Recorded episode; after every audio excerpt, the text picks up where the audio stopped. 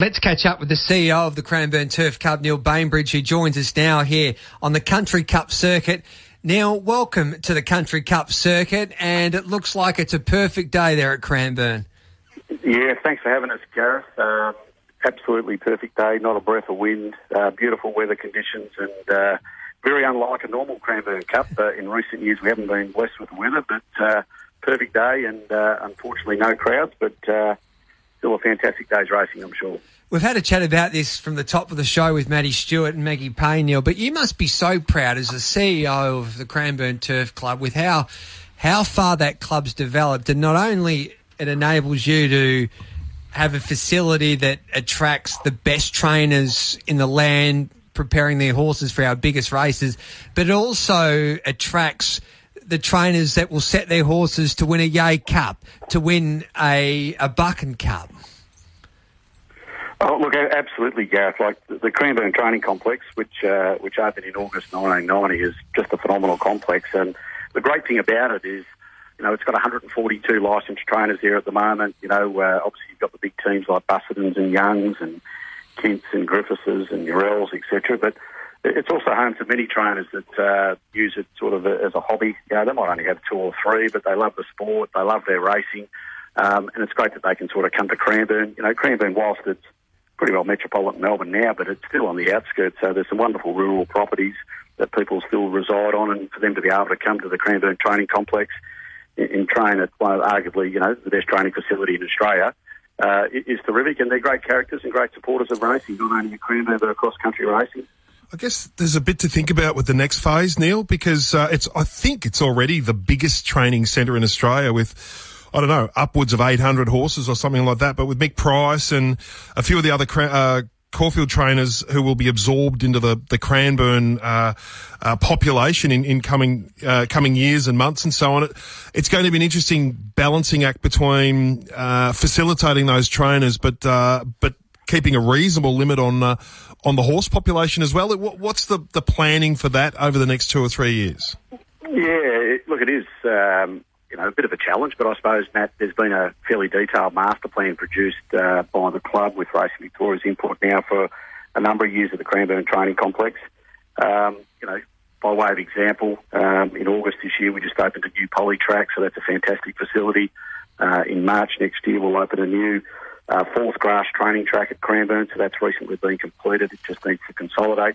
Uh, it'll be the smallest of our grass training tracks at Cranbourne, but it'll still be 1,700 metres in circumference uh, by 25, 25 metres wide. And I suppose just to put that into perspective, um, the Cranbourne Turf Club racecourse that we're holding the Tab Cranbourne Cup on today is 1,690 in circumference. So the smallest grass track over there will actually be bigger than our course proper. Uh, and recently we added, um, you know, we added another grass track which has been in operation now for about 12 months, being our northern uh, training grass. So continued investment, uh, continued planning now has happened for a number of years. Um, in about two weeks' time, we'll start construction on our first lot of 220 additional boxes at Cranbourne to accommodate, you know, not only Mick Price and Mick Kent Jr., but a number of those Caulfield trainers. Um, and we've certainly got plenty of interest uh, for people that are very keen to come to Cranbourne and ply their trade. And Neil, you, you mentioned tracks, and the track, uh, we've only seen the one race, of course, from Cranbourne today, but it's played uh, pretty well, and you must be pretty pr- impressed with your team that uh, heavy eight racing on Friday night, you could have been a little bit worried if the, the rain was to come, and it's been presented as a good four today, so a lot of work must have went in. Yeah, true, Maggie. Look, they do an outstanding job, uh, our staff, and, you know, we're, we probably got a little bit frustrated during the week. You know, we're on a good four on Wednesday afternoon, and, and all of a sudden we probably got a little bit more rain than we thought. We had 35 mil in the next 48 hours, and you know, at six o'clock on that Friday morning, um, you know, it was every bit of heavy eight. Um, but I think what happens when you know you can work with the weather forecast so far out um, is the guys done another a lot of preparatory work, making sure that the water would get through the profile of the track. And I think the other thing that helped us, to be fair, is a lot of people might have glanced over it, but the track actually hasn't raced for about four weeks prior to uh, these two days. So we're certainly not going over old ground or anything like that. So look, it's come up fantastic. Um, it looks a treat today. Um, should give every horse a, a, wonderful opportunity. And, you know, I've got to say, these, not only a fantastic Tab Cranbourne Cup field today, but, you know, the whole card's very good. And, you know, big thanks to Country Racing Victoria with the support of Racing Victoria. Minimum stake money on the Tab Cranbourne Cup Carnival card today is up to 50000 so it's an increase of 2% on the previous year. Um, so wonderful prize money, and uh, look, just thrilled with the with the Cranbourne Cup field. Um, you know, it's certainly probably as good as we've had for a number of years.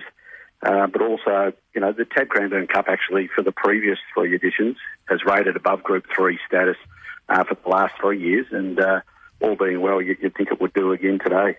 We might bring Dean Lester in here as well. And Dino, what about the development at Cranbourne? You've got a lot of close friends that train there, and um, you're a local boy. Has it blown you, you away with the development of this training facility and how far this club has gone? Well, I went to the uh, planning meetings in 1986 when it was first uh, divulged that it was going to happen. Yeah. And uh, what I saw, what they were going to, where the training track was, was just a big sand pit. It was a big, just vast expanse of sand. And uh, you just couldn't imagine what they did and I was there for the very first horse uh, to walk onto the track. It was uh, two of Alan Williams that worked on the track the first morning, and uh, at that stage, there was a sand track and a wood fibre track. It wasn't even a grass track, and it just keeps developing and developing.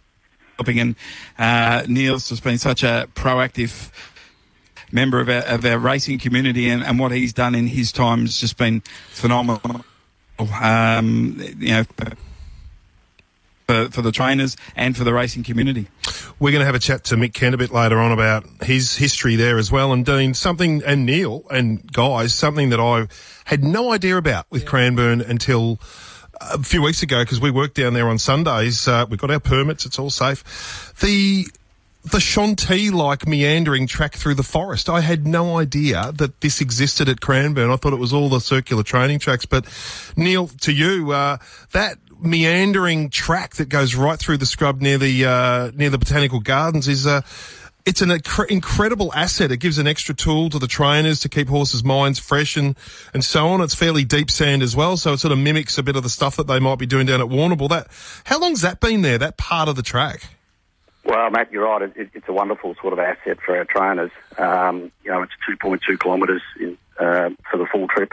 Um, you know, we, we put an uphill uh, sand track at the end of it, so we've got a 200 metre gallop up a sand dune, if you like. Um, meanders around some, you know, lovely waterways and dams down there. You know, it's been a wonderful switch off. You know, uh, it's probably 250 horses plus that use it every morning. Uh, deep, heavy sand. Um, it's a great way to mix up their work. Um, look, it's been there for a number of years, but it's something that we've continued to invest in in recent time, and probably through the uh, you know, the advice of Mick Kent, which uh, is always forthcoming, I've got to say. Um, he's not afraid to deliver advice, is he, Neil?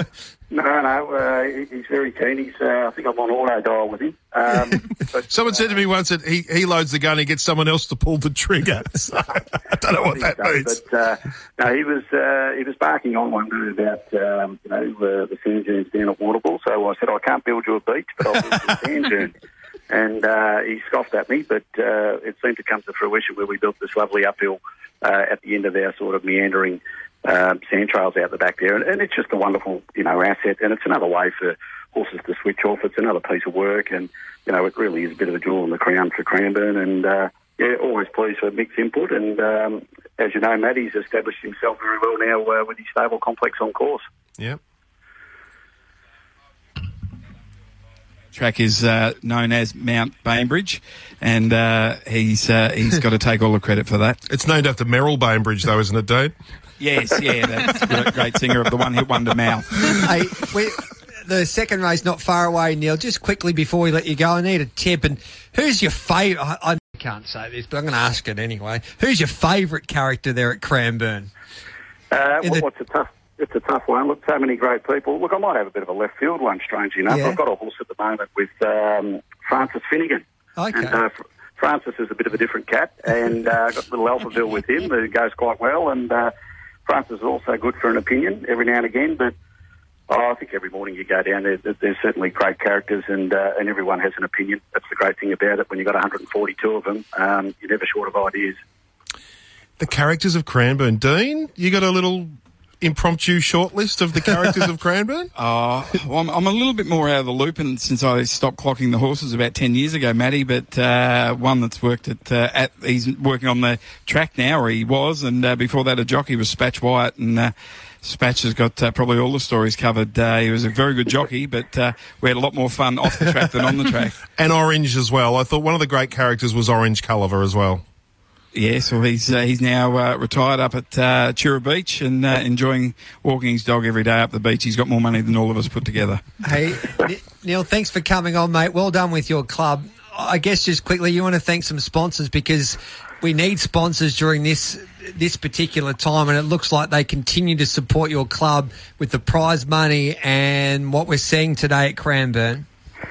Oh, absolutely, Gareth, and uh, obviously our major partner Tabcorp's been an outstanding supporter, and you know, uh, to be fair to your listeners, I won't go through all ten, but I would like to highlight um, you know, Leon Key from Procon Developments. This is the tenth year that his company has partnered the Apache Cat Classic, and, and lastly, um, I think you did touch on it earlier in your show, but. Uh, you know, just want to send by sort of thanks and appreciation to Robin Daly. Uh, 40 plus years he's been attending the Cranbourne Cup, 36 years on our committee, life member, 15 years as chairman. Um, you know, been a great driver of everything that you've seen around here at Cranbourne, and uh, full credit to him for the contribution that, that he's made to our club. Yeah, well said. Thanks for that.